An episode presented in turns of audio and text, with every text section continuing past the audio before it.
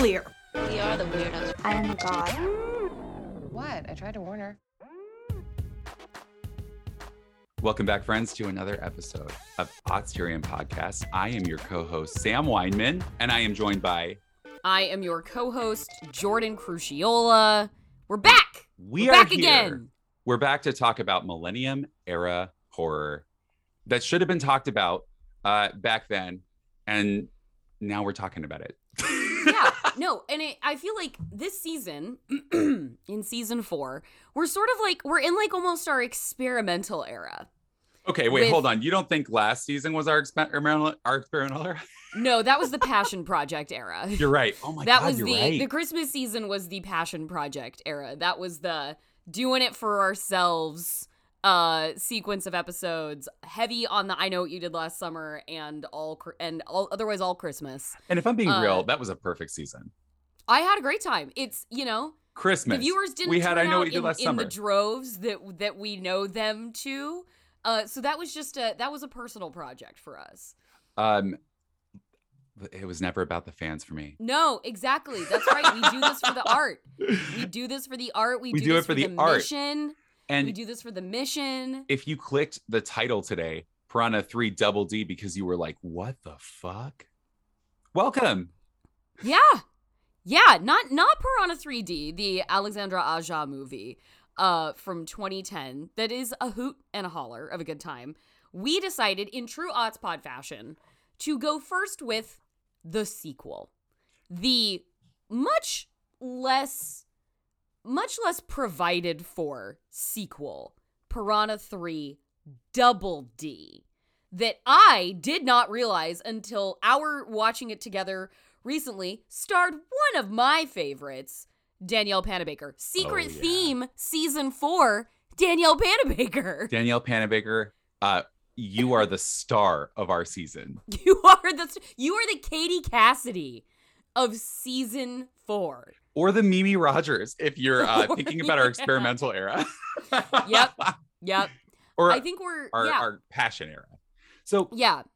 here's the thing this movie you probably okay i'm sure you heard of it because what a great title also if you saw the poster jordan i texted you the poster before we started Yeah, it's really how good. fucking cool is that poster it's like this pyramid of piranhas like swimming up to a woman under the water like typical jaws style but like yeah. it almost looks like it could be a poster for like the descent or something like of it looks the like ruins A, it looks like a pyramid of skulls. it's so sick i love it so Yeah. it, it, it you may have seen the poster you may have heard the title but the $300000 box office says you probably didn't see the movie. Do we think what do we think cost what do we think was more, the box office or the budget? friend i hate to say it but you know that budget that budget was so it it looks like it was shot for three dollars but you know that that to go that fast. Okay friends just just to clarify uh, this movie was announced in april of 2011 with a release date of november of 2011 so they were they went in they they started they started making the movie like that's the Uh-huh. beginning of production. The turnaround, incredible. Now, they didn't release it in November. They released it the following June of 2012. Mhm. But to give you that as a setup to just kind of like uh hoist Yeah. this conversation up, this is the kind of film we're talking about. And it like in addition to but this isn't in the way that like 47 meters down uncaged Okay. uh, stars Great reference. S- Sistine Stallone and is like it's a it's a real like DTV style like hey the first movie we had Mandy Moore and now we're going to have one of the daughters of Sylvester Stallone like there's a recalibration of it feels like intent in a second movie where the first one was quite successful and also very good. Piranha 3D quite successful. I think a I would imagine a surprise success. Um and and and very well done. Like for for being like an exploitation B movie, very very well done. Alexandre Aja is a great filmmaker. This sequel, it's not just like who could we get from outside the paint shop for like day labor. This is we got Danielle Panabaker, we've got Mhm. David Hasselhoff in like a novelty role. We've got Christopher Lloyd reprising his role from the first one, in addition to reprising appearances from Paul Scheer and Ving Rhames. We've got David Koechner as like the douchebag in residence. We've got Chris Zylka. Chris fucking Zylka. Our Stop the open- conversation. Chris, thank you. Our man Chris Zylka. Our, man, Chris, Zylka. Zylka. I, I was wondering, okay, so when I told you guys, I this is how this happened. I said to Jordan, I remember liking the second one more than the first. Mhm. Now I didn't know why. And the second Chris Zylka popped on screen, I was like, oh, that's why. Yeah, that checks out. but I do, and I do feel like actually, um, I, I do that feel like that definitely feel like it makes sense. Like in Final Destination Five is is a great Final Destination. Like this is be- Final Destination Five is better than Piranha Three Double D. But in the way that like obviously the fifth Final Destination would be your favorite Final Destination, in the way that obviously a later stage Amityville would be your preferred preferred Amityville. Yeah, Amityville Piranha- 1992. It's about time. it's about time. Um, and then in the it, that that scans with Piranha 3 Double D being more your preferred flavor than Piranha 3D. You know, if that's my reputation, I'll take it. Yeah, that's a great one. That's a great reputation. I, I could build a career on finding old franchises and just revitalizing them, you could. making the better sequel. no, you absolutely could do that. And, you know, bemoan bemoan the reboots and the IP as you will. There is a robust market for that, ladies and gentlemen. I'm out here, knock knock. So- I- you know, and to be fair, I do understand. Now with Final Destination 5, I'll fight to the death. no, great, great. I will great, say great, that great is the one, and for objectively good reasons. Piranha 3D is an objectively good film. It is a better made film. It's a better written film. The cast is actually, I feel like, on par. I think this is a great cast, as you said. Yeah. Yeah, Um, I but, think this ensemble is playing exactly to what's going on here. but I think what's worth looking at and why we're here today is because, Mhm. as you put it, Piranha 3 Double D punches above its own weight. Yeah, it does. And it I think it too I think a favorite category, a favorite subcategory of mine in the Aughts Tyrion library is movies that know this era and out and are Yes. joyfully participating in it in a way where I think the thing I said when we were sort of doing our little talk back after the movie ended, this movie to me is I really like that we're covering it in this season because I think it is a great foil for Friday the 13th Yeah. a movie I am very on record with not liking. And it feels to me like Friday the 13th, the reboot, is very, very of its era. But in this way that it feels like you have a group of guys making a movie who see the mores of the time and think, like, we can get away with something. Yeah. Like we can kind of like cash in on our pervy fantasies in a way that doesn't feel fun. It feels like being the one woman in a room of misogynists Yes. versus where it's like, am I safe? I don't feel safe. Whereas Piranha 3 Double D, a movie with less means, a movie Piranha with less batteries, right? Yeah. I-, I asked Sam at one point, what do you do in post? What do you say in post? What's the directive? How do you get it to, to get like the like lighting aesthetic that is happening in this movie. And Sam just looks at me and goes, "Hurry up!" Like That's what that. w- That's how you get it. It like there is there, but while watching it, it feels like it is a party that I have been invited to with the terms and conditions fully laid out before me ahead of time. Yes. I wasn't like entrapped by the the party of all dudes and just me. That they were like, "Yeah, your friends are going to be there too." And I walk in and I just feel menaced. I'm like, "Oh no, I'm at the Piranha Piranha 3 Double D party. Tits out if you want.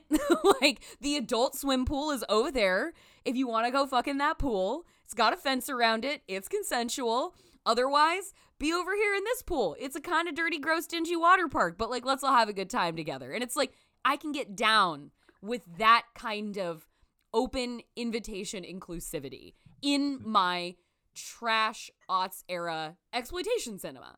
And honestly, this is this film is such a good example of what the entire decade leading up to it did. And we talk about this a lot with films from like 2011, 2012, Yeah. and how they were kind of looking back or looking forward. And this movie's looking back. and it's Yeah. taking all of that. this of movie's that. like, God, wasn't this a good time, you guys? Yes. Where I felt like, and I made the argument for in the Friday the 13th episode, I felt like Friday the 13th was looking back and collected everything wrong. And they were like, this is what we're doing for the future. This movie looked back and it was like, hey, I think we got about three minutes left to make another Girls Gone Wild horror This- movie. This movie is last call. if we don't do it now, the bar sh- the bar is about to close. Right? like is- like we we got to get this order in fast. And Yeah. and that is the feeling you get start to finish with Piranha 3 Double D. The You fleeting start- sensation that you were going to lose the entire decade and it Yeah. may never come back. it may never come back and and and and, and for in for so many better ways it will never it should never come back and it this movie like aside from our cold open kill with Gary Busey um this movie then opens like officially with a basically m- mock girls gone wild ad teasing the opening of this wa- the reopening of this water park with David Koechner and a lot of women with huge boobs and bikinis And I think that actually that is a really good end for the year just because it is looking at that as a Girls Gone Wild ad in 2012, the year before Girls Gone Wild filed for bankruptcy, wow what you're seeing is Sam, this mo- this movie is this Last movie call. is the aughts filing for bankruptcy. last call. We are like this is j- and and for those of you who don't know, so obviously Wow. we're gonna talk about what the movie is. but before we get there, Girls Gone Wild was a was like it is a cultural moment as a phrase. Uh-huh. In the early 2000s, pop culture was sexy and colorful. It was the rise of the reality television star. You know, Wild and Free was being celebrated. And Girls Gone Wild was part of the party. Like you see parodies of it in Mean Girls. In 2012, Madonna released a song called Girls Gone Wild. I mean, Mhm. like, and that was a single. She has a video. Like, what? Girls Gone Wild is a is a phrase that evokes a lot of things for a lot of people. But what the most interesting part of it is, it was the celebrity culture of of selling sleaze. Yeah. The specificity. Non-consensual. That's it. And it's one of those things where it feels like maybe like it's like, oh, this is so obvious that it got that the Me Too happened for this movie. It never did. And it feels so obvious that it's like, oh, we've all talked about it. We haven't. hmm That's the thing about Girls Gone Wild. It's never, nobody's ever looked back because it seems so clear what happened was wrong. Yeah. And- Yeah. And, because everybody participated from Kim Kardashian to Mario Lopez in Mhm. the lifting up and celebrating of Joe Francis, who yeah, ran Joe Francis, the the, face of this the company creator of it. Girls Gone Wild, he had clearance anywhere. He that was on man red was at carpets. LaDuh. That man was running with celebrities. Like he had the imprimatur of completely legitimate and desirable people within the pop culture landscape. And that's how he got away with, or alleged rape, Mhm. I'm going to say, because I Alleged thought, yeah. rape, sure. But this man in like 97, 98, I think it was, started buying infomercials, like half an hour infomercials that he put on the, on TV in the middle of the night for people who were like channel surfing, but like. Mhm. before porn was really online in a way that it is now. Or by the way, if you were in the era of softcore, in the era of softcore. at in the year 2000, if you clicked an image on a computer to download it for porn, you were waiting for it to load like it was a mystery movie and a clue was popping up on the on the screen. It's like click, and you click, were click, about to nuke your entire computer. But what? You, yes, yeah. Oh, and every virus known to man would come in, and and you would wake up, and your computer would be like a microwave. It would just be a Yeah. completely different appliance. yeah. Like it's just like that's it. You can't do it. So you had to, or, like, and get this. This, listen, Gen Zers. This is Yeah. how this is how you obtained this specific pornography. You Mhm. watched a television program. Then you called a phone number. An operator answered that phone. Girls Gone Wild, right? they take your fucking order. Girls Gone Wild sends you a DVD. In four to six weeks, you get your porn. yeah. Then Girls Gone Wild secretly enrolls you in a monthly subscription. So then you start getting porn every month that you are being billed for. And you don't and know how to stop porn, it. Porn is expensive. Porn is, you and porn know, is expensive. porn in, in the 2000s, cheap end porn was $39.99, but Yeah. it went upwards of $70 and $80. Yeah. Buying porn, buying porn before the internet, and I'm not an aficionado, but like I it it was like buying video games. You were like Yep. you were putting down And the boxes were huge. you you were like I remember I watched enough real sex and like specials about like all store pornographers like Jenna Jameson to see what they were like retailing their tapes for to be like holy shit this this VHS cost you 50 fucking dollars. Yep. So, by the way, uh, Girls Gone Wild, which had four lawsuits, one of them was the fact that they secretly enrolled everybody in a subscription. That was lawsuit number one in 2004. Absolutely what Donald Trump did So, yeah. with political donations. So, at its peak, Girls Gone Wild was worth was valued at 150 million dollars. Um, and I want to say, here's the problematic part for those who don't know what it is. I mean, it's a it's a bunch of cameramen giving shots to girls at spring break and getting them really, really drunk and badgering them into taking their clothes off or performing sex acts on themselves or each other, Mhm. filming it, sometimes checking to see if they're 18. Um, and it is what you're watching is dozens and dozens of films that are just non-consensual assault and pornography. I mean, it Mhm. is it is so gross. It's like I, this is the thing. This is what's hard to understand, and maybe this is why it's never had its moment. It it's so dis like it's so obviously disgusting, but it was Mhm. something that the whole country okayed. It's something the whole country invited to premieres of movies. It's something we put on hats and shirts. And it's like these women were not being paid. They were given like a t-shirt and that was part of the thing. It's like, "Oh, do all this for a free t-shirt." And the, the Yeah. appeal of like screwing over it was it this is like this is the revenge porn era and this just contributed to it, you know, that whole thing that we've already talked about, which is women were not protected. For underage women, I think they were underage. I, I, I should fact check this, but I wanted to mm-hmm. share there was a lawsuit about four women who came mm-hmm. at Girls Gone Wild in 2008, and a, an all female jury did not award them anything.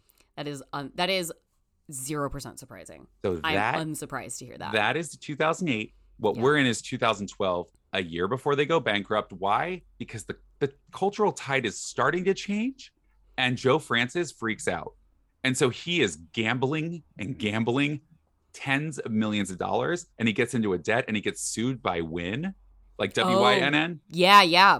And in order to avoid paying this man $20 million, he bankrupts his own company so he can hide all the assets. He currently lives in Mexico because he has fled any sort of uh any sort of legal action against him. And it was during the during the NBA playoffs. They were there's a I think it's on TNT. Uh, there was a series that TNT was airing. I don't know how long it was going on for. But it was called Rich and Shameless, and it oh my was god. chronicling like various like true crime stories of you know rich people who did horrible things. And one of the episodes was about uh, Girls Gone Wild. Was about Joe Francis. Battery, false imprisonment, intimidation of a witness. prostitution, child pornography. I worried about an indictment? I'm Joe Francis. I have to And see this. it was fascinating to see no ripple effect from that. To see like I Yeah, like how you did said, I I not think e- I didn't hear about it.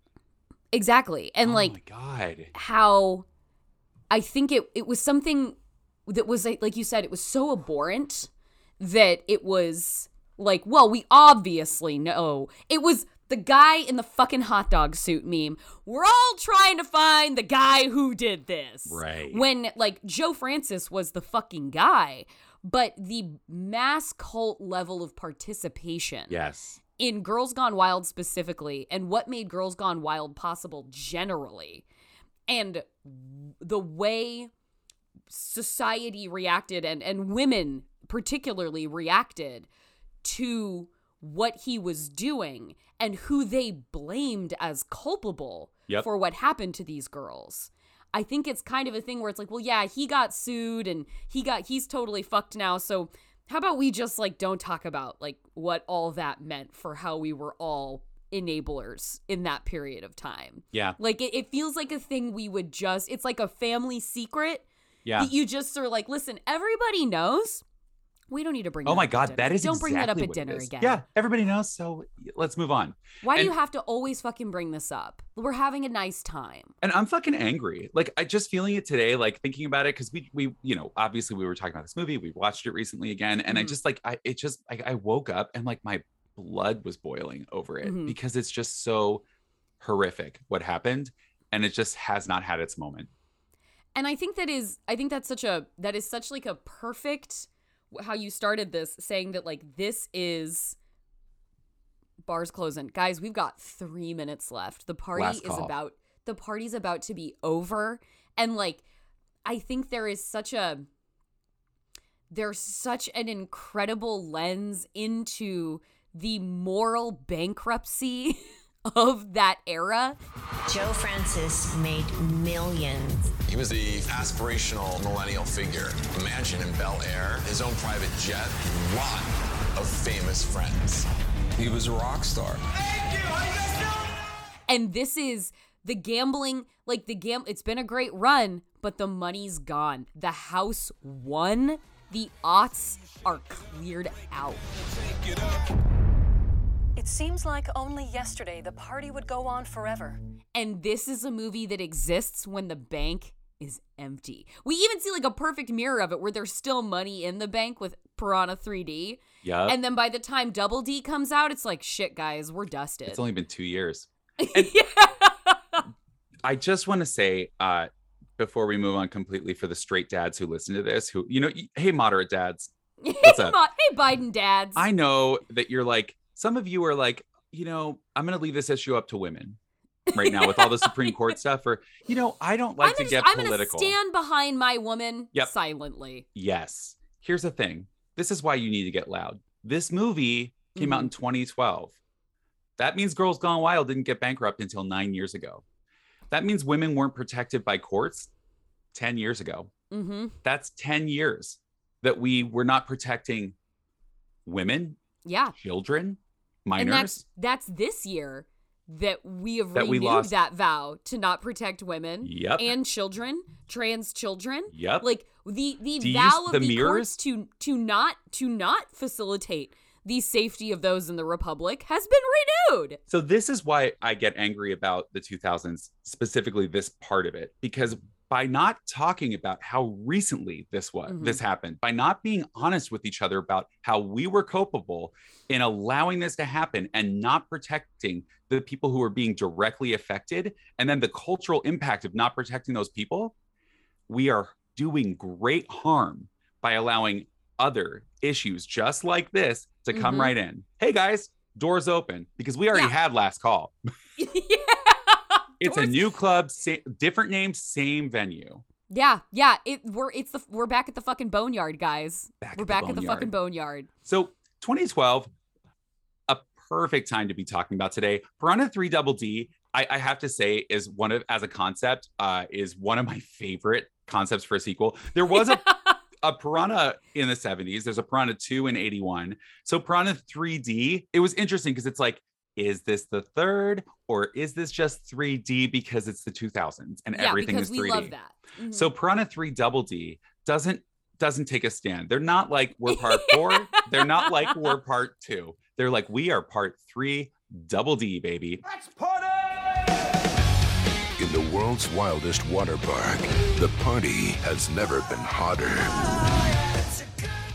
And I love that. Piranha 3 Double D, the whole conceit is that these underwater ancient um, piranha that Mhm. were living in an underwater lake and like living off of like methane gas, uh, because they were that that cow farts them out in the beginning. Oh right, Put yeah. the- pin in that. F- FYI, guys, that's how we meet the piranha. There's a cow body floating in a po- in a, like a pond, a lake, and Gary Busey finds it and he starts poking the cow body, and the cow body starts farting out piranha eggs that have been gestating uh piranha baby piranha and then when it farts out the eggs the eggs hatch and then all the piranha eat gary busey Do you remember the first minute, friends, when I told you the first minute of my Super Psycho Sweet 16, that blinding white light, you just gotta hang in there?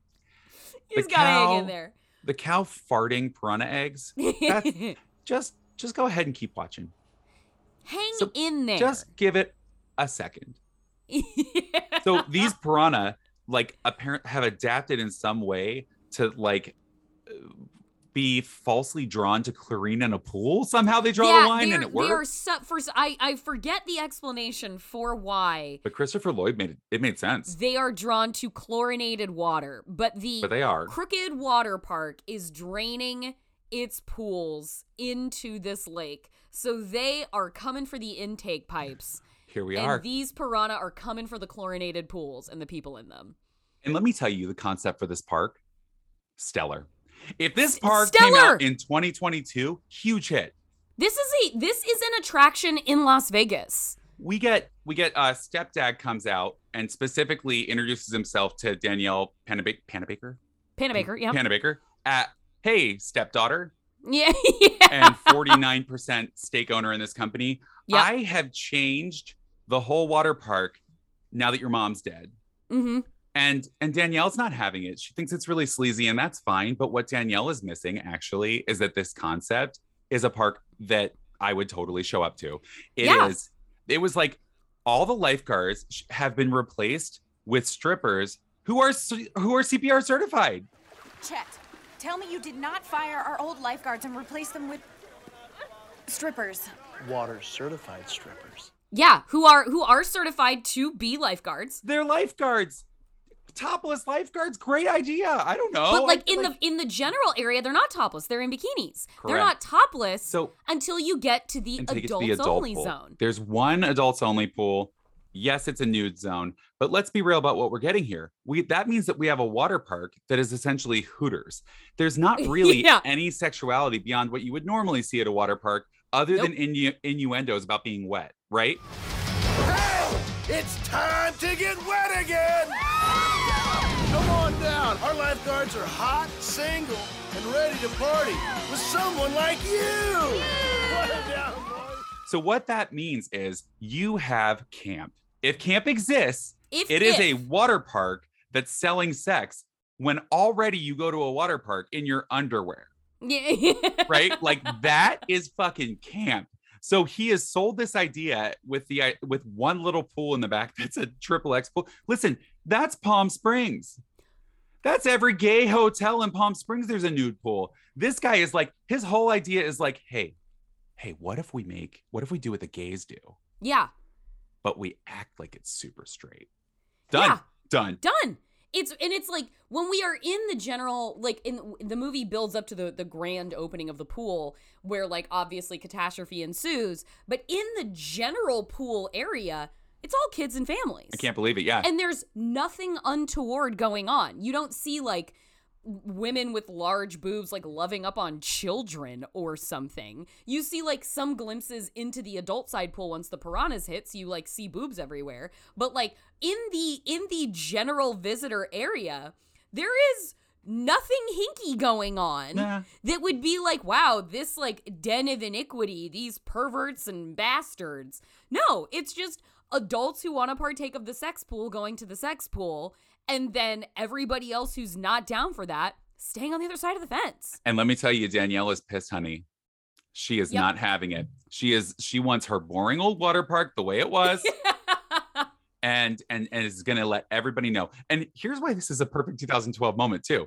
All those parents invited their they brought their kids to the sex water park because Yeah. it's just a sexy, fun water park, right? Which Yeah. in 2012 still family friendly. Girls Gone Wild aired on fucking TV, friends. It Yeah. it aired on regular old TV in the middle of the night. Not even like that late. Sometimes in the daytime on cable. So like like the access. What's interesting about it is in being in in its effort to make this funny. What it doesn't realize it's doing is like very, or maybe it does. I don't want to take. Listen, John Gulager, whoever. I don't know what what you know. Yeah I, I don't know I don't know. you I don't. Know. Mr. Man, I don't know. Right. Mhm. But what I'll say is, this movie actually expertly skewers this exact moment in the It does. It Yeah. does. It's it's I think it's an it's an excellent example. Like I'm not saying the movie is excellent. I'm saying it totally worked for me personally. Yeah. But I'm saying it is an excellent example to me of taking the elements of of like pulp and exploitation and grindhouse that are very fun but that historically like it's a little untoward like we there we can't speak to like the conditions of filming for people who were making like dirty movie genre cinema um in perhaps the 70s.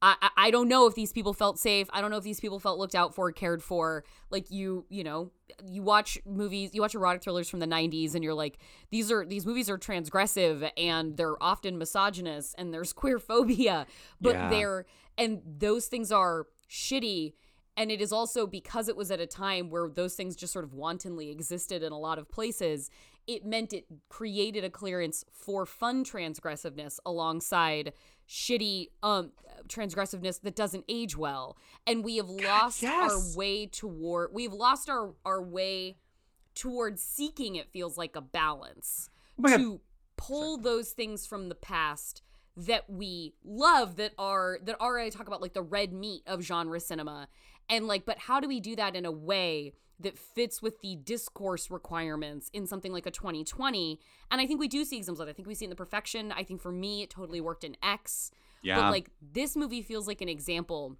of taking those things and joyfully pulling them into a 21st century context, those like fun, dirty movie things. Yes. Whereas a Friday the 13th feels like it took the wrong lessons from all those movies you can't make anymore and was like, but what if we did it again? and it's a perfect example too because the opening is is like designed to look like a girls gone wild ad but when he calls cut everybody there knows what the ad is nobody's drunk everybody's being paid and they're No, certified. yeah, nobody's drunk. so when you talk about like how sleaze makes way for like actually okay sleaze that's like fun Yeah. like ge- like this is parodying something that this is a this is like the hey this is how to do it and by the way like so on the note of comparing it to friday the 13th friend you know you you spoke in the past about willa ford and that scene and your reaction to it now you have spoken opening, in the past about Willa Ford. well no i uh, i spoke about willa ford for Yeah. a whole episode so We- listen yeah. I, I don't want to i'm not i'm not willa ford i am not pointing the willa finger at you but what I will, what I want to say, what I'd like to do is a comparison a little bit because I know you had some strong feelings about it. Like Mm. w- in this movie, after they call cut and then during the opening scenes, there is almost immediately full frontal female nudity in the adult pool. So how does this, the presentation of that, compare to the presentation in Friday the Thirteenth for you using that, like in that scene specifically? to me, what I appreciated about the just full tilt nudity, even we we do even get a, a comical dick out scene Oh, um, that we will specifically drill down into because best scene in the movie and Possibly decade. I just we'll get there. possibly decade but like what absolutely one of the best scenes of the aughts in a horror film um i watch friday the 13th and it feels like its relationship with nudity is rooted in the voyeuristic pleasure of like taking something from people who don't know others are watching like we have the girl pulling her boobs out in the cold open and she's hiding the, from the guy she's hiding behind the guy in front of her to show her boyfriend like surreptitiously her boobs. And then willa takes off her top when she is out on the boat in the middle of the lake with theoretically just ryan hansen.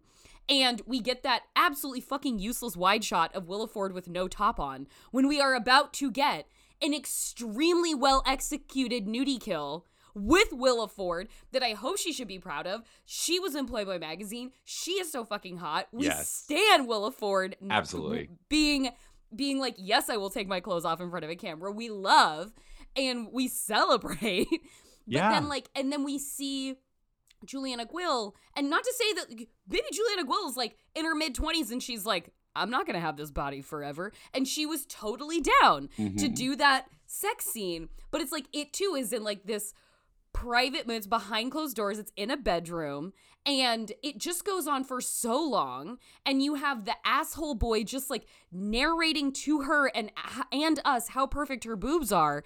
And it's like, am I just watching a masturbation fantasy for the guys who wrote this movie versus in Piranha 3 Double D, boobs are out everywhere. Everywhere. If you read that script and you were cast as one of the swim girls, you knew the I would imagine the casting call was very very clear about what like need women willing to be naked. Like n- like this is a send your polaroids based casting call. like Wow. that is what is going on here. And it feels so blatantly shaken around in public in front of you that it almost to me saps from it the kind of like looking through the window shades, spying on people at times they don't necessarily want you to see them, and just says, hey guys, you know what's fun? Nudity. You know what's great? Boobs. You know what's great in a horror movie? Boobs covered in blood with a woman holding a severed head between each of her breasts and for no reason shimmying them back and forth while head. a while a bloody neck is like cradled into their chest. The maximalism almost the maximalism for me allows me to go to a place where it feels celebratory in the way that in X the like these are pornographers and so we will watch the job of them making pornography feels like it adds texture to the story. In addition to being totally hot and sexy it feels like a celebration of the actual characters within the movie in X to watch them in a sex scene because they're doing what they're good at. And in this movie it feels like listen as long I hope somebody was off I hope there were a million people off camera with robes ready to hand them to every woman who needed one. But then other than that it's like all right guys robes off like hit it. We're pool noodles and blood everywhere. Let's go. And to me there's a participatory aspect to that that I think takes it into a level of accessibility for me. So should we pack up and go? Because that's it. That's the that's the. Well, I would like your But feedback on here's, this. I love everything you said. The the TLDR of this is Friday the Thirteenth is Girls Gone Wild. Piranha Three Double D is OnlyFans.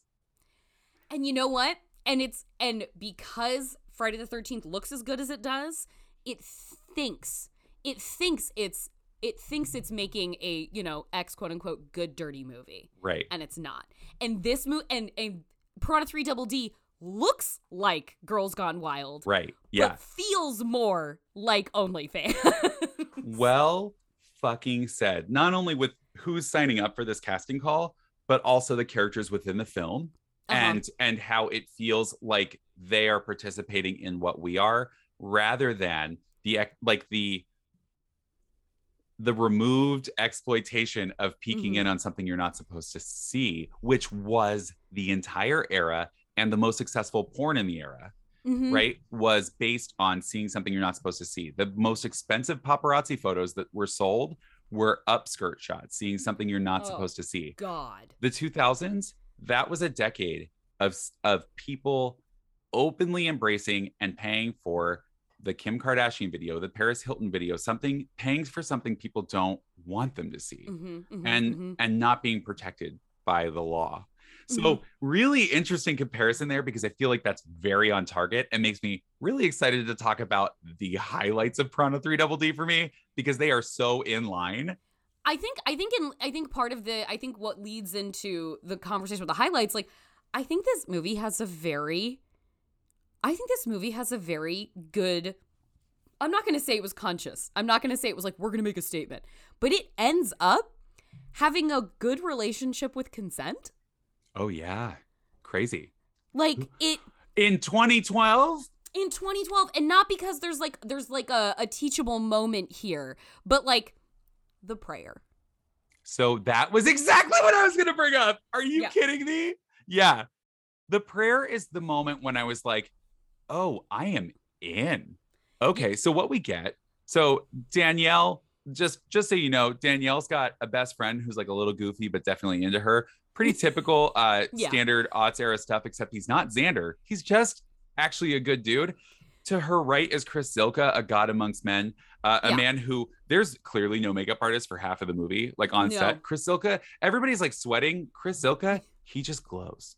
As we know, Just he's just radiating his own light. And they're like, what do we do to make Chris Zylka suck? We have to do something. Let's make him a cop. So that's Let's make the him a cop. setup, Let's right? make him a crooked cop. Danielle's dating crooked cop, and her friends. She's into him. They're crushing on each other. yes, she has a, a blonde friend who is, by the way, that actress doing the most. I will get her name because she's amazing. Katrina Bowden. Katrina, Bowden. Katrina Bowden, who is giving an A level performance. Who is Chris? She is going for the Oscar with this. she with this is leaving it all on It is. camera.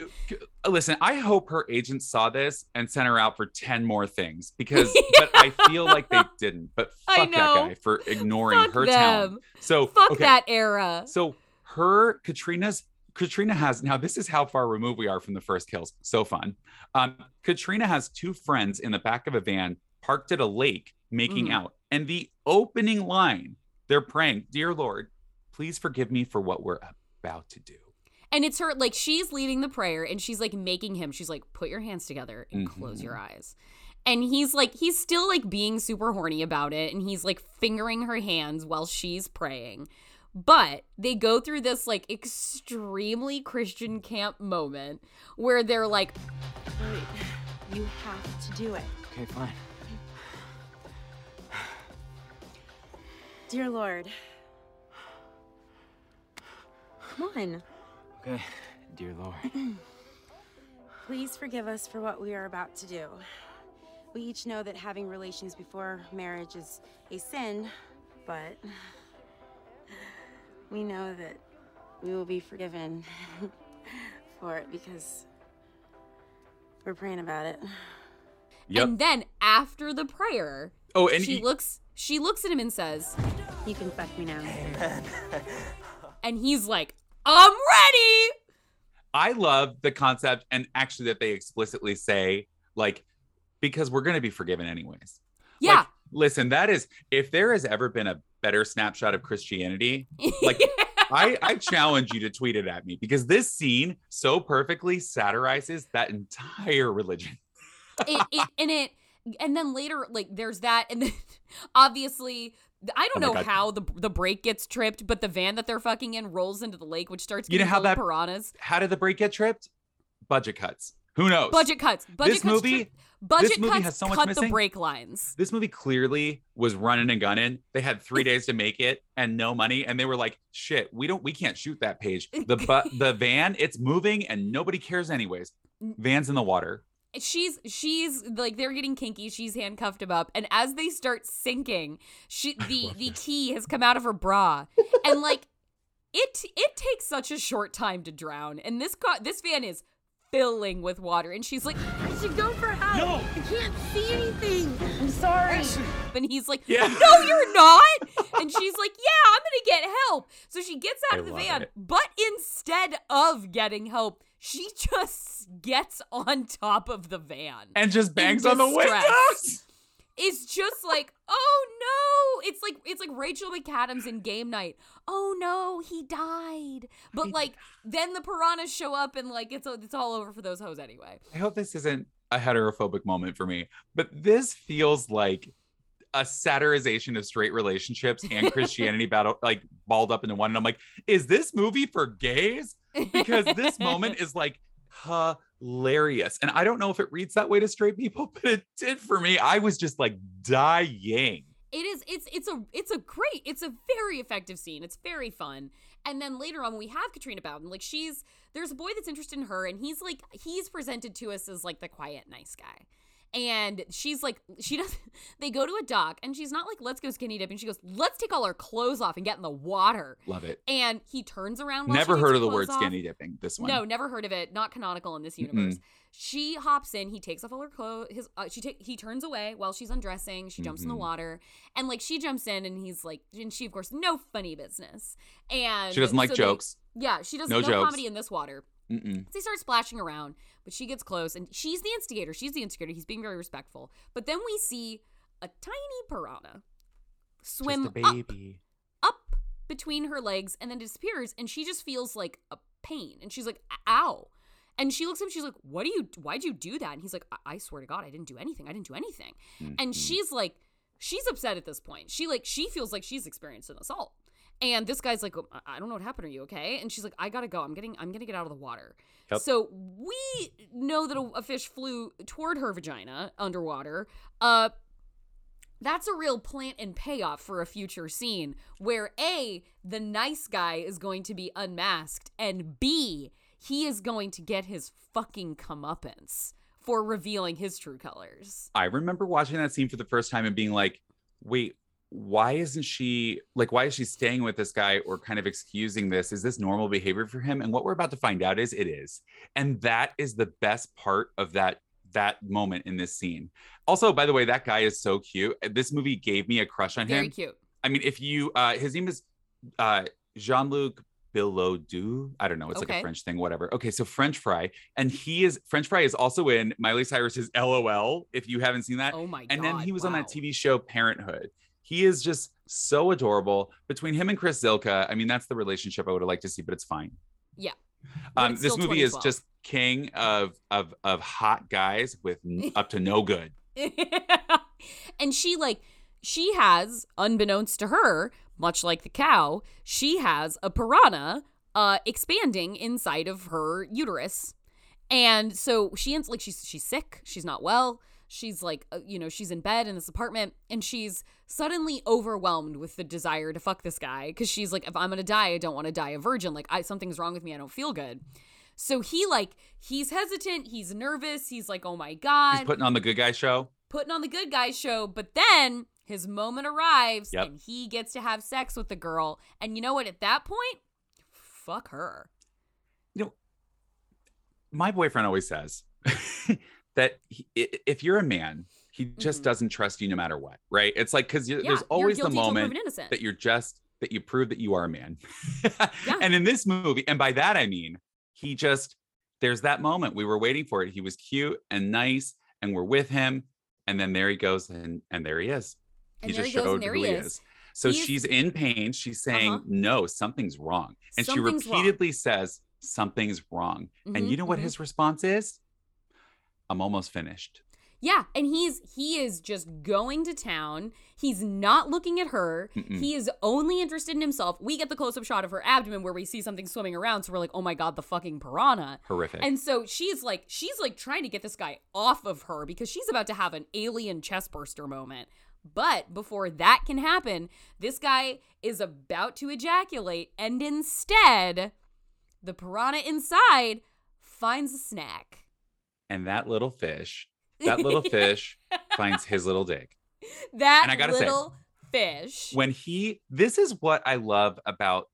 This is the moment the movie's like equal opportunity. Yes. This movie gives you this beautiful boy butt, love it. Because at first it's silhouette, and you're like, are they going to show anything? Oh, they Yeah. will. And when he turns around, you're going to see full piranha and balls.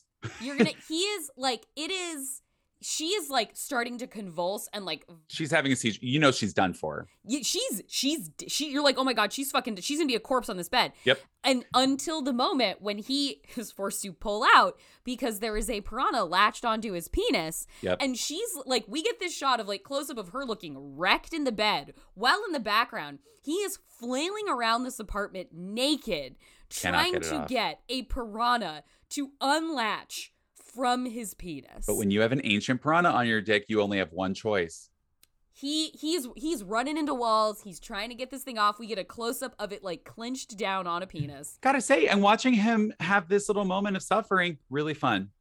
Mm-hmm. Oh, outstanding. Outstanding. And then he realizes like there's only one way out. The only way out is through.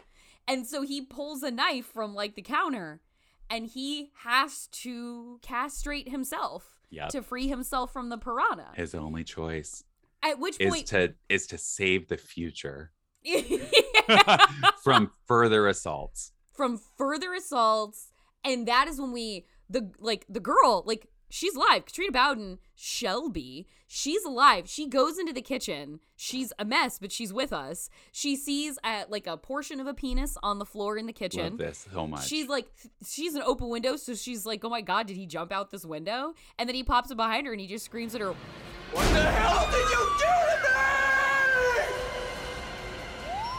Can you believe that shit? What did you do to me? What did you do to Also, me? Also, this movie is so fucking in on it because the moment they knew, they set her up with multiple shots looking back that she's dead. First, they set it up Yeah, like yes. she is just a body. She is in this movie to die. They set it up with the chest burster thing. It's like, oh, it's coming out through her. And then they set it up with, oh, she's convulsing. She's got blood everywhere. She's vomiting on herself. She is dead. And then the moment she just hiccups and suddenly she's awake and she's like, what happened? You're like, Yeah. holy shit, this character's alive and fine. Amazing. Piranha 3 Double D. Amazing. We this guy like- gets it. we come back to her for just a moment. it's such a satisfying moment just a little later on like the guy has had to go to the hospital because obviously and like we see her arrive she goes to her friend shelby goes to her friend she's wearing like her nightie she goes to her friends, uh, Danielle Panabaker and the the little nerd boy who likes her, and she just shows up and she's like, Josh cut off his penis because something came out of my vagina. and she's just covered in blood, and we're like, A, Love it. she's gonna live, like she's gonna she make gets it, to live. and B, she just showed up and delivered all of the relevant information that they needed to know about her situation. Here's what you need to know about Katrina. Her character is going to tell you everything the whole time. Her character Yep. comes in every scene she's in, she's giving you the whole story, and I love that. Katrina, you're coming to brunch. She's so, there's a scene earlier where she's on the dock and her two friends are missing, and she's talking about it uh, with Danielle, and she's like, Ashley's my best friend. I mean, I know she's kind of a slut, and she's stolen 11 of my ex-boyfriends, and I'm pretty sure she also stole a pair of earrings that my grandmother gave me before she died. But we were like sisters. but she's my sister. I was like, this is drag. She is is. I mean, this Hilarious. what is this moment? It's so good, so over the top, and that's early on in the movie. That's what I'm saying. This movie lets you know right away, not exactly how serious to take it, and that joke, oh, love it. I could watch her say it a million times. it's out that that joke is outstanding and i think like this character is on it's this in the way that the first one surprises you with like it sets you up to think that like it's maybe rooting for the wrong people Yep. in in the movie but it's it's not actually Yep. and then in the second one too where we have like dropped rungs down of resources So you're thinking, and no yeah, you're like this movie. This movie is going to believe in the wrong characters as our touch points, and it actually doesn't. This it's movie- actually on the right sides of the right protagonists I the cannot, entire time. Jordan, I can't believe it. I'm still like, even just, I get so excited talking about this scene because this is super. This is seriously one of my favorite scenes and in the decade. One of my favorite kill sequences. This is outstanding, and and the handling of her character and the fact that, by the way, she doesn't die later. No, no, she she just like effectively she probably just like goes into the hospital and gets treatment. Yeah, she and then she uh, goes to school, gets her degree, finds a really fulfilling job, gets Yeah. a way better boyfriend because she realized like "Mm, no, but it was a phase. She grew out of it. Yeah. You know what I mean? And she maybe she has a girlfriend now because she realized men. You know, and- she's never gonna let a man fuck her ever again. And you know what? Maybe she took that idea and she opened up a better run water park that didn't mine from an ancient lake. You know what I mean? And and she's living and somewhere Katrina's living happily ever after. Maybe she's running a gay pool in oh, Palm Springs. so. Oh my God, Katrina, owner of a gay hotel. That's it. She is living in Palm Springs. She's living her fantasy. You know, she wears all white suits out there, Oh God. head to toe Yeah. white suit, no shirt on underneath. I love it. Uh, hair is just like wind blown. I'm so happy for I'm so happy for Shelby. You know what, Shelby? we're- I'm glad that this movie gave Shelby the Palm Springs ending she deserved. yeah, this is this is as we said, uh continuation sequels and reboots to Odds Properties. The, the Shelby prologue is right there for the taking. the Shelby Sam. prologue, yeah, guys, stay after the credits for Shelby and Palm Springs. I want to add a real life event that this scene made me think of. Um, Oh. and and you know it's a little bit dark because it's real, but that scene's a little bit dark. But Yeah. in 2004, Joe Francis, who you know, uh, Joe Francis of Girls Gone Wild, was eh, went out partying, came home drunk, and was held at gunpoint by somebody who broke into his house and forced him to deliver the lines that he made women deliver in di- disrobe in his underwear Seriously? Yes. And they took him act by act through what he did to other people. This person served 11 years in prison because supposedly he said that he was gonna, like, I guess he was gonna blackmail him in the mafia, put him up to it or something like Oh that. my I don't buy it. I mean, there's a lot of weird mystery around the why of it, but I will say, I mean, the way that this movie kind of like flips it around and makes this guy who has done these things actually punishes him. It's interesting to know that somewhere in the middle of that Girls Gone Wild timeline is that delicious little nugget where this man was treated the way that he treats others. Just gonna say that. Wow. Well, and you know what? Like there's there are three screenwriters on this, and one of them one of them is a real twist character that I I really actually do believe in, and Oh, it's which Marcus one? Dunstan. Marcus Dunstan. Oh. And Marcus Dunstan rose to fame in the late te- in the late aughts. He made the Collector and he made the Collection, and the Collection I think is actually one of the great ultraviolence products of that era. It stars the outstanding Emma Fitzpatrick, who, if you don't watch horror movies regularly, maybe you remember from her viral video uh, where she sang Eponine's song from Les Mis, like she reenacted the she she like enumerated it was a parody of Anne Hathaway doing Eponine. And now I pray you'll vote for me. I'll stand up when I hear you clapping. And I already have my speech. Oh God, is this is this really happening? Wow. And Emma has the voice of an angel. She's a professional singer, I believe. She's like focusing on her music career now. I think she lives in Nashville. I'm a fan. But like, he has continued his collaborations with Emma Fitzpatrick over the years. And I, I've met Emma, I know her a little bit in such a way that I feel like if you are going to continue, if you are a woman who has closely collaborated with Marcus Dunstan, you are continuing to ride for him over the years, that was a good collaboration. Yeah. You liked that relationship. You felt taken care of. Her final girl performance in the collection is actually an outstanding final girl performance from the era. She is giving a quietly one of the best one of the best role, you know, performances and sort of one of the best parts for that category of actor in the aughts. Um, and he made a movie recently called Unhuman that stars Brianne Tju, which is Ugh. a very sort of fun aughts party horror sensibility, which is what Marcus Dunstan is really good at I got to see that. It's a really good time. It's an un, it's like an undead kind of movie. He wrote the screenplay for Saw 4, he wrote Saw 5, he wrote Saw 6. Like this guy clearly has he has a milieu he likes to work in. And I think I do believe like having heard Emma speak a bit about Marcus and how much she loves working with him, I feel like this guy's got his eye on the ball.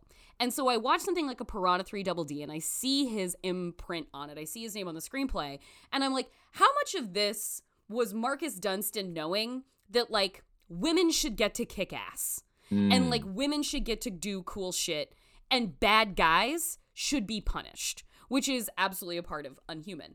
Um, so I, there's a, there's a safety to me in seeing his name on something that I really in the way that like seeing like I feel really great about what Josh Stolberg did in Sorority Row to the point where like if Josh Stolberg came back and made like an odds horror revival kind of movie, I'd be like, listen, Yeah. if it's Josh Stolberg, I I trust him and want to see where this goes, especially since he remains a collaborator with Leah Pipes, who Mhm. loves to work with him. Leah Pipes, who we fucking love from Sorority Row. So like there's something about there's there's a, a just an understanding and a buy-in to equity in this movie for the female protagonist in a way that like with the way that I said about the movie seems to know which character like the movie is very much on the right side of what characters not to root for. Like Yes. Chris Zylka, hottie, but like and but he's and he's a douchebag corrupt cop. But From like as far as the flirtation that he has with Danielle Panabaker goes, it's consensual the whole time Yeah. when they're uncomfortably for the nerd boy in the backseat in the cop car and he's like riding his hand up her thigh and he looks at me goes, You're still wet.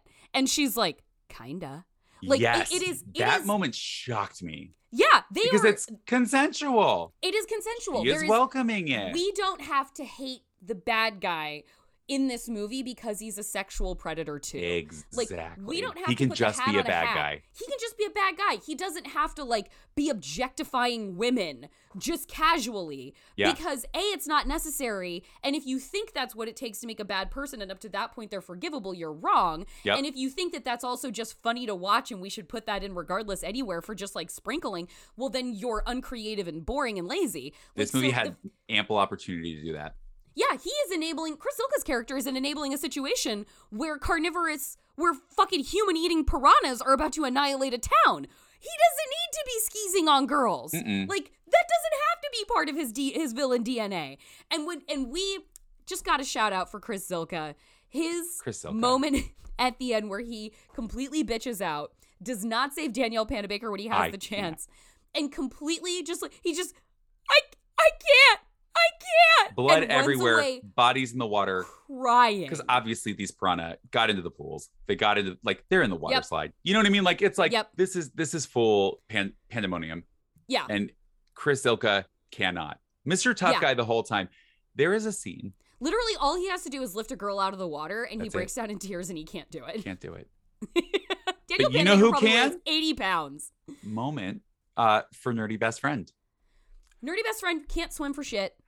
And I, he ties a cinder block to himself, by the way, which I don't think we saw until afterwards because I don't yeah, even think they had he's just time like to. bringing it up with him. Yeah, they didn't really have time for that close up. You know what I mean? You- Yeah. They shot this in days, so Yeah, it's just days, done. hours. Hey, hurry up! Yeah. Hurry up, aesthetic. Um, yeah, let's go. I, you know, it, and so he, so what? There is a great moment where Danielle is like, um, they've they've shut, they they're emptying, draining the pools, and she yeah, is so like the experiencing like suction from the pool drains is like pulling everything down into the drains, and she's like she can't escape the suction, so she's drowning. I was afraid of hot tubs for like years because of some 2020 special where somebody got sucked into one. You know what I mean? Like Yeah. this this movie does that for me. Like watching that is so uncomfortable. And he goes down there and struggles to get her out in a pool full of piranha. So okay, Yeah. You know, Yeah. but he's the hero. He gets her out, and you know what she says? This is before she gets out. This is before Oh, she is gets it? out. It's there. She's like. Hell is broken loose. Tell She's me. like, you need to go do this. I'm gonna go do this. Break. We need to save people. And he like he's wearing a shark costume that he like he takes half off and he just goes like, I just have to tell you, I've always loved you. I've loved you since the eighth grade. And she just looks at him and tenderly goes, I thought you were gay. Yeah. And by the way, that laugh, I I laughed harder than any joke in the movie because that's how you make a gay joke. Yeah, that's fine. There was Because nothing homophobic about Nothing that moment. homophobic about that gay joke. And it goes back and as you pointed out, makes all the scenes where he's where they are being openly affectionate, annoyingly Yes. with each other. Yeah, because she like it- makes sweet eyes at him sometimes. Yes. And then you hear that and you're like, oh, he's your TBF. right. You thought this was a different relationship than it is. And honestly, in the odds when nobody was out, it was pretty plausible. So okay. yes. Yeah. Yes. So I love the two of them. And I love Mhm. this. And this is the shout out, the extended shout out to Chris Zylka. There's a Mhm. moment where he finally has the guts to get in the water after everybody's Oh dead. My Chris God. Zylka picks up basically a a skeleton with meat hanging off of it. An absolutely incredible meaty corpse effect. And he is selling it. He, He is the hero of He is tromping through that water just like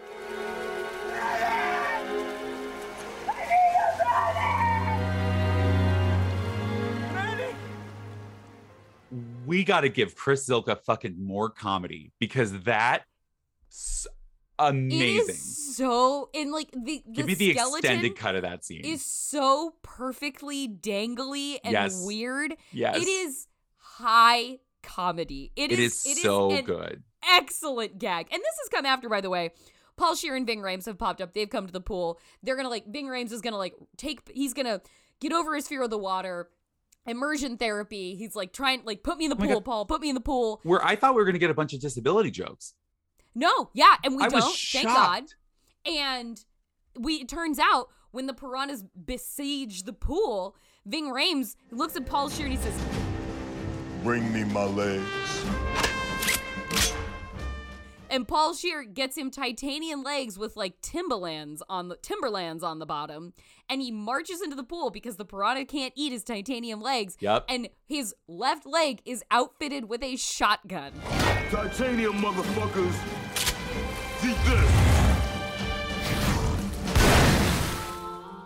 and he proceeds to annihilate Piranha with his shotgun prosthe- prosthetic legs. Yep. And it's incredible. And Paul Scheer asks him, like, how did you get buy like guns for your legs? And he says, with all the money that I saved buying socks. Fucking awesome. I mean, Awesome. And this is an example of something that I think we actually still haven't moved past in films, but that this movie does right. Just like how um, we have our Palm Springs ending for Shelby, yeah. this character does not die.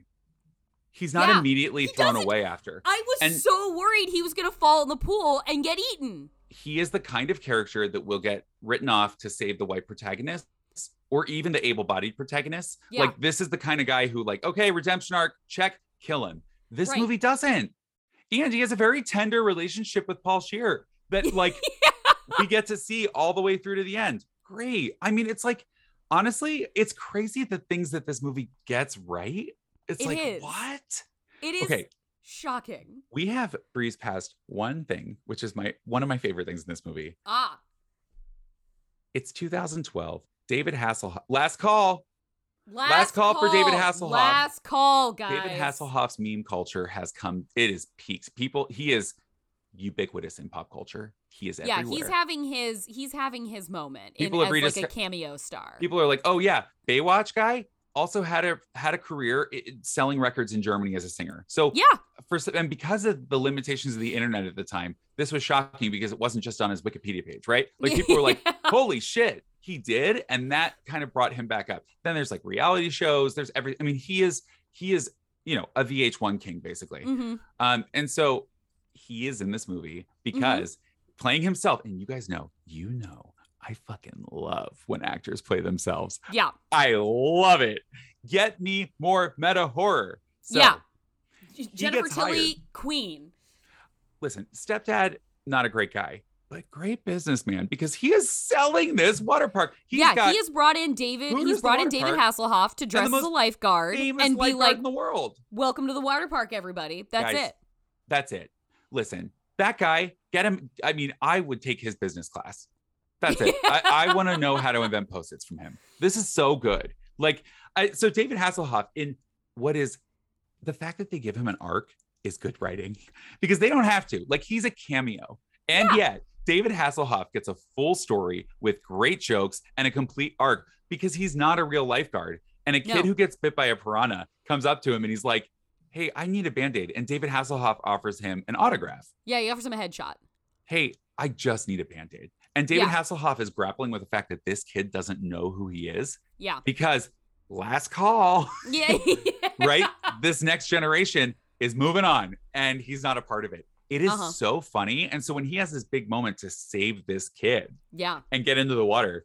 He and the way he pats himself on the back for it is so wonderful. I made a rescue. I actually made a rescue. And I really appreciate that this, like, in the same thing with like the way Ving Rhames doesn't get literally tossed to the piranhas, and Paul Scheer doesn't get tossed to the piranhas. It's not like the, the what you expect is going to happen at that moment because he's like, I did. He's like, I saved somebody. I really saved somebody, and he's like walking out of the pool with the kid in his arms. You think that you're sure. I'm sure that's the moment when like a like a school of piranhas is going to come up and they're going to eat his legs out from him and he's going to die, and it doesn't. It actually it, it's like no no no no we've got the Hoff here. Like, we're gonna let him ride it out to the end. And he ends up just like posing like a heroic lifeguard on the side of the pool. He doesn't die. And this movie, this movie goes out of its way to punish shitty guys. Yup. But yes. let's the characters who would who it, it don't need to be killed, let them live. Like it is it. Chris Zylka, you think he's maybe gonna make it all the way through? yeah, he gets to the because end. he's learned he's learned his He's learned lesson. his now he's gonna live his life in shame and he's gonna lose his job Yep. and he's gonna be the drunk in the small town talking about Mhm. the glory days With great skin though, still has to, you know, absolutely like shitty guy siring children left and right that he has takes absolutely no responsibility for. Instead and yet. there is a, an explosion i'm pretty sure that has catapulted a plastic trident into the air that has been up in the sky for a very long time comes hurtling back down and ends up impaling chris zylka through his face and killing him david koechner's character he is beholding the carnage that he has unleashed on the world in his like fucking true religion jeans.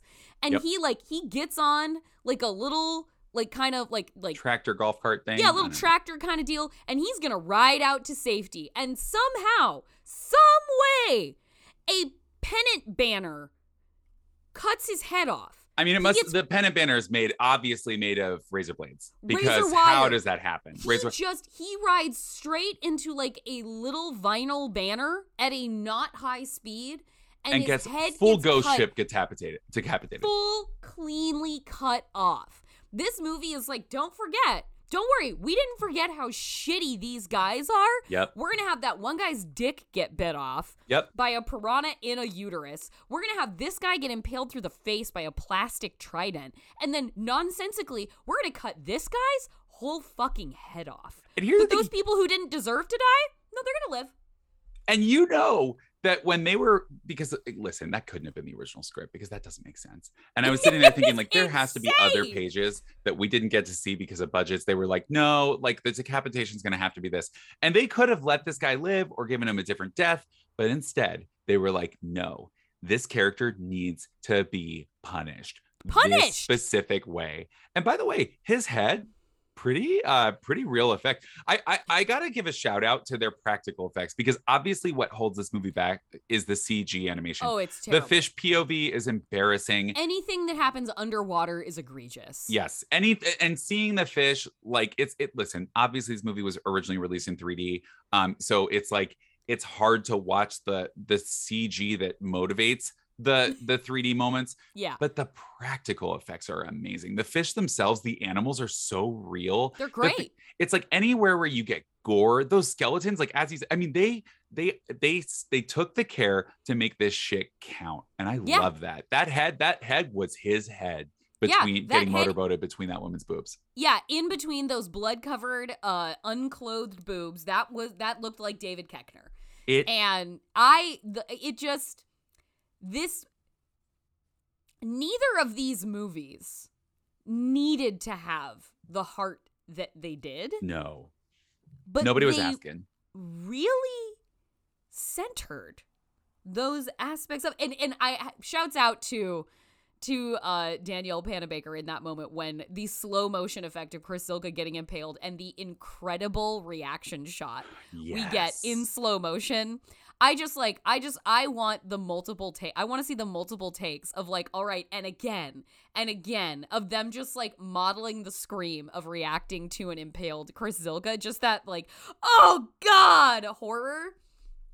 It is shocking that this movie works in as many ways as it does. When it is on the fumes of the aughts, it is the the the bank is out like the accounts are dry, the lights are turning on, the bar is closing. Every one of these things is true. the lights And turned like on and said- nobody looked like what you thought Like you said, this is this is that all right guys, we've graduated. It's the last party, so we've got to make it count. Mhm. And it is you thought I'm it was impressed. this movie could have been the older guy at the frat party but it wasn't it was the frat Nope. party do you know what i mean Yep. That is a hundred percent true. It could have been that hanger on, but it's not. It's it's not a eulogy for the 2000s. No. It's a celebration of life of the Yes. 2000s. I it friend it, it, I feel so strongly about the things that work about this movie that I God I'm so, I'm just full of rage today. I'm so mad. I'm gonna I'm gonna go uh, watch some TV after this. I I just feel like I don't know. I, Big Brother, you know it's Big Brother. Um, Yeah. uh, but I, I just feel so upset on behalf of this film because I want to know what would have happened if they had the appropriate budget to make it look the way it deserved to look. Just look, if Because- this movie had just looked as good as the first, Yes. If it just looked as good, it would have been fine. Like Yeah. I, I think that the parts of it that like, yes, there's still that one character that's in every odds comedy, like that is just there to be a walking fat joke. yeah. Yes, the, some of the sex humor doesn't land because it's like more on the side of potty humor than it is like yeah, it's just humor. like scatological. But other than that, like everything, they make things sing that didn't even, I don't know, audition. They just, it's just like, Yeah. wow. Yeah. So it's like, get this. I just wish there, like on some other timeline, string theory timeline, Yep, this movie had the timeline. budget of part one and it, uh, it's criterion. But It's great. because it didn't have the budget of the first one, Piranha 3 Double D is odds Tyrion. It is Austrian. And this Yeah. movie in a remake today, 2022 OnlyFans water park, that's still an idea I would go to. So Yep. let's get it. Now that only if OnlyFans actor or performers are going to be influencers, get them in a water park. What are we doing? Get them in a fucking water park. I I I love I love the things that I love about this and I won't apologize for it. No, I, I it was a really heartwarming experience watching this and being like, you know what? I came out of it and being like, it. I I think I like. I think this is my favorite Piranha D's movie. I think this is my Piranha D's movie as well. And speaking of the D's, because I the, the D, Um, I just need to add that when this movie was, I figured it out because when Jordan and I watched it, the title card said Piranha DD Yeah. instead of Piranha 3 Double D. And the reason is, is once it made it to DVD, they removed the three for some unknown reason. so the theatrical That was version, what hung it up the first time, you guys. yeah, they were like, we got to get rid of the three people are going to watch it because it in in theaters the three double D, the DVD is called Piranha DD. got it. Got you know, it. Okay. Piranha designated driver. Yeah, Piranha Piranha designated driver. Um yeah, I would love to see this is the exact kind of thing I would love to see a swing taken at in the 2020s to be like, no. What is what does fucking Neon do with DDD, Yes. with triple D? When it's like, let's stay true to the spirit of the franchise, but let's be now and Yeah. like let's let's have some serious fun. Let's let's let's do this. I would I would love to see this this franchise treated for a third installment with the respect it deserves, but with absolutely no higher calling whatsoever Mm-mm. than what the first two movies aimed to accomplish and did and did. Agreed. Agreed. And also, I would love to start a movement just for just this goes back to the B thing, but with the sequels. But where why aren't we just demanding remakes of sequels? Because what's gonna happen? Like it's like I want prom night two. So then they're gonna remake prom night one, and then there's gonna be like an original sequel to that, and it's not gonna be Hello Mary Lou. Same with Nightmare on Elm Street 2. Get us that. Amityville 1992. Get us that. Get us the remake of Piranha 3 Double D. That's the remake I want. Put it in a fucking water park. Do it, you cowards. do, do it, you cowards. I am angry. I I think we did great work here today, Sam. I think this has been a I think this has been a season of us like knowing like having a sense of what we're doing coming into each episode but really realizing each mandate as it is unfolding before us. And I think I don't know, I feel like we are surprising ourselves in this season. Well, not me, Jordan, because I just know how brilliant you are. And every episode with you is exactly what I expect, which is the most and the best. You are you are my favorite to talk to about any of this stuff. I mean, and it's such a fucking honor that we get to do this on a podcast. No, it's the best thing. I love and you, I friend. and I I am not surprised by our ability to deliver. I just mean in the sense of like I feel like we're sort of finding our theses as we walk as we talk through them and I feel like we are on a process of discovery Ah, for yeah, yeah. ourselves in this season where we are like we come in with so much certainty so often with the texts that we don't feel like we're coming in with some surprising texts this season. Well, you know what's been fun, I think, is picking things that are um a little out of comfort zone. Right? Like Yes, yes. it's super easy to make a case for Black Xmas or something like The Hitcher. Honestly. That I've had to have 19,000 conversations with people about why they need to change their mind. But I think by pushing out of our comfort zone and still tying these films to the timeline, we get to show a little bit of, bit of conversation that has yet to happen. And it's happening here first. We are we are Melody Paris. We are Melody Paris. we are Just fucking driving through Chinatown, toasting each other with water in a glass. at 11 o'clock at night.